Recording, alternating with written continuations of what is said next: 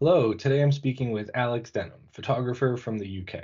Alex, I came across your work in 2017 when I saw some of your shots from a gumball rally. I've been fortunate enough to follow your journey since then, and you know, I've seen some amazing content you've put out. What got you into photography? Can you tell us a little bit about that? Uh, to be fair, I mean, it's quite a nice story, but I think realistically it was just completely by accident. Obviously, some kids when they're when they're at school know what they want to do, and you know, I take my hats off to them. I wasn't one of them. Um, I was really like good at loved English, loved maths, didn't want to be a teacher because as much as I love kids and the, I couldn't teach teenagers, that's just not my. I remember me as a teenager, and I wouldn't want that. But I'd always been quite like creative and into like I used to do a lot of drawing. Mhm. So when I got to college, I kind of did a mixture of the academic side and the art side, and studied photography there. Mm. Uh, just because I kind of just, it just piqued my interest really. Yeah. And then after a year, I, I left that college because I wanted to. I didn't really. It wasn't really working for me, and I didn't really have a path. But the photography side had piqued my interest at that point. Mhm. That was when I was like 17, and I managed to find a course that obviously in the UK, we got the A level system. Yeah. It was rather than do like the full set of A levels, it was a two year course. It was just photography. Oh, nice. So I um, got onto that thankfully, and it was a really cool, cool experience. It was one of those kind of courses that teaches you a bit of everything. So did property, uh, landscapes, portraits in the studio, all sorts like wedding, food, Yeah. even like darkroom stuff. So I learned how to like develop film and everything there. So it was one of those great like all rounders for obviously like having a really wide variety of skills, but also seeing what you're passionate about and things like that. Yeah. So the second year, I got to the final module, which was sport. At this point, I'd never shot a sport in my life. I'd never even thought about it. I'm into sport. Like I've always been into cars. That's one thing I've always had a passion for all my life. Mhm. Because my mum's always had really nice classic cars, so that's her fault. I spent a lot of money on them. it was one of those where, at the time, thankfully, she still had one of the classics at the time, and her mechanic randomly, for the first time in 30 years, had a race car in that his mate had bought. So obviously, they, my mum must have mentioned when she took a car in that I had this project I needed to do. Mhm. So he was like, "Oh well, you know, we're going up to Croft Circuit up near Darlington in the UK in a couple of weeks. Just you know, if you want to come along, it's just a test day, so you'll get access just to take some photos and kind of pass the course. And that at the time was all it was. I just wanted, obviously, I needed to pass my course. It was the last module, course, yeah. so it wouldn't be ideal to fail it then. Um, but literally, I remember going up that day. Um, I had no expectations. I'd never shot a panning shot in my life, so I thought, you know, I'm trying something new. As long as they look all right for the uh, for the portfolio, it'll be okay. And Yeah. I literally stood on that pit wall. It was like something just clicked. And I know that's really cheesy, but it, it's just what happened. Like I just fell in love with it there and then. And I thought this is this is what I'm this is what I want to do. So then made the decision obviously to pursue it and leave the day job a year later. And obviously that's when the story started. That's amazing. That's amazing. It's it's always interesting to hear how how people found out what they loved or 100%. figured out what they like to do.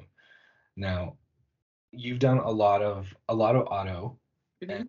Um, over the last year, I, I've seen you do a lot of um, other sports as well. Have. What are you doing now, and what kind of traveling have you got to do with it? basically it wasn't originally in the plan for me to change sports. Obviously, cars are my, my main passion and it's what I've Mhm. done since I 19. Um, but obviously, as we all know, the pandemic came stormy in, in 2020. And obviously, for creators or anyone that was in events or travel, it didn't go very well. And I kind of just fell out of love, um, fell out of love with photography completely. I didn't, I wasn't even going to come back to being a photographer. I'd, I had all my gear for sale, like I'd, I'd just had enough. Mhm. Um, because I was scared of that happening again in the future, and I For kind sure. of didn't want to put my heart on the line to build all that back up again. I was, you know, is it worth it? Um, so I thought, well, you know, try something new. Um, then you're not as emotionally invested in it, so you've got a bit less, you know, chance of kind of fall through on that, and it might get you to fall back in love with it. Because that was the goal. I just wanted to see if I could or not. Because I think deep down I really missed it. It's just obviously there's a lot on the line uh, after 10 years of building it up. So I, I came across a job uh, last July, I think, and um, I just thought, you know, I'll apply for it and see what happens. Like, there's no harm in that. I've got nothing to lose, and Yeah. did that. And it's obviously, as you'll know, um, I've been all over doing it. It's kind of made me fall back in love with being behind the lens and also traveling again. So I've been doing quite a lot of squash stuff, which is a sport that I knew nothing about because it's a polar opposite of anything that I do. I'm very adrenaline junkie.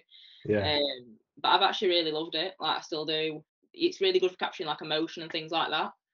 So I've Yeah, been definitely. doing a lot of that, and it's been really nice to kind of do that side of things again, Mm. and kind of it's just made me kind of challenge myself as well because it's something I'd not done. Yeah. So I feel like it's sharpened me up a lot as a photographer, and uh, yeah, I'm off. My next job is actually next week, so I go to Paris next week for work.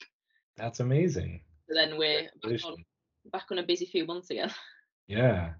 Yeah. Well, I mean, that that's that's great. That's you know why you took on that job is is really the same reason why I I wanted to put this podcast together. You know, to to find a different kind of creative avenue to fall back in love with what you're doing. I feel a lot of creative people, like you had said over the pandemic, kind of had this, they either found a niche that did really well for them or they kind of got stuck in this weird spot and either had to make a decision of do I do I make a change and and continue on with what I know I love or do I pack it in? Yeah. It takes a lot of of strength and bravery to to realize that I'm going to have to try something I've not done before Mm. and and go for it. Yes. Yeah, especially when when you're you know full-time freelance or or that's your your full-time career and you don't have anything else to fall back on you know whether you're in the creative space or not any type of entrepreneur it, it is it is very much a scary position to be in.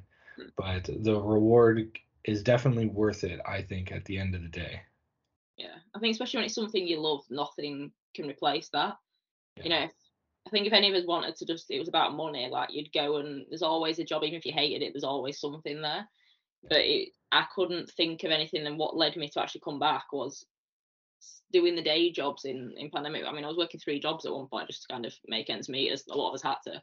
yeah But nothing kind of fulfilled any level of passion in me, and I, it was that. Like I just felt there was a massive jigsaw piece missing and I knew that nothing else would replace that. So I kind of got to the conclusion if you're going to have to try this again because, you know, worst case you come back to this, but you need to know you've tried again somewhere because that's the reason you started in the first place. Yeah. And I kind of felt like I would my like younger self that at least. Exactly, exactly. As you've kind of changed the different types of content that you've shot, Mhm. you know, how has your your career kind of evolved over the years? It's funny this one because I was actually looking at my old portfolio earlier. Um, I think I've definitely, I think at the time you don't really notice yourself changing and your style evolving. I think definitely the past year shooting different sport has changed a lot. Like I think I've still got that kind of specific style that I like, but it's every photo looks different. It's just that I like to capture like emotion in photos. So I think that's still there. I think especially again trying something new has really sharpened me up a bit because I think once you've done something for a few years, you do naturally with anything. I think you fall into that slight like level of comfort, so you Yeah. stop looking for them things as much. So I think definitely the past year has probably been the most kind of change that I've seen. But I think over the years I've evolved a bit. I've learned to trust myself more, trust my gut over probably kind of the norm on, on mm-hmm. photos or, or whatever it is. So I've just let myself explore different options and things like that, which I think's led to probably the most involvement generally, just kind of by chance more than anything else. Yeah. Yeah, I feel like as you as you you push yourself and you try new things, you you grow from from point to point and all it can really do is just help you get better at at having a higher base level of quality that you produce. No, I fully agree. I think I've always been of the mindset that I always want to be learning anyway. Think whatever it is in life, I don't think you can ever know everything. So every photo I've taken, like my whole, to, I makes me feel old, but it's been a long time now. Um, but we won't talk about how long. Every time I've taken a photo, I've always looked for at least one improvement on it to improve next time because I think you know if you if you don't do that, everyone else will catch up pretty quick, and you'll always get overtaken by someone that's got that extra bit of drive. And I think it's good just to challenge yourself in in general to keep it interesting and you know Always. keep kind of broadening your horizons as, well. Yeah, 100%. I I agree with that. Now, Alex, what do you wish you knew earlier on in your career? Hindsight's a wonderful thing, isn't it? I think one of the biggest things, especially now, and I, I do think this comes with obviously being in my late twenties now. I think when you're younger, you're a lot easily like impressioned by people's opinions and things like that. Which in my first couple of years, when I was like 19, 20, which is, I mean, now when I look at that, he's a bit, you're a baby at that point, really. Yeah. Um, I think I took people's kind of negative opinions, or because my style of photography was quite different. Mm. Not everyone liked that, and I think I took a lot of things as if it was a personal attack on me rather than anything else. And I think that's the one thing. That's one of the biggest things I'd tell myself is, you know, just keep pushing and do and do you because you know Mhm. that you need that unique kind of style in anything to, especially the freelancer. That's sure. going to be your kind of unique selling point. You know, if everyone else is doing the same thing, they don't need you there. Like you know, there's plenty of other people that can do that. Mhm. So I think that's one of the things. And the other big thing I think would be to enjoy the moment more because I was always so driven on achieving the next goal. I was always looking for that all the time. I was never happy with myself. Yeah. So I think I was never fully in the moment when I was doing like my dream jobs and stuff in my earlier 20s. I didn't really ever take it in, I don't think. So I was always like, Alex, you need to do this next thing. So I think that would be probably a bit of advice I'd give anyone starting out in anything like that that's the dream job is, you know, really savor them moments Mhm. it's not always about chasing the next the next thing. Like it's okay to be happy where you are. I think a lot of us, you know, get into this position where it's like, okay, this is great, like this is this is amazing. What next? Yeah.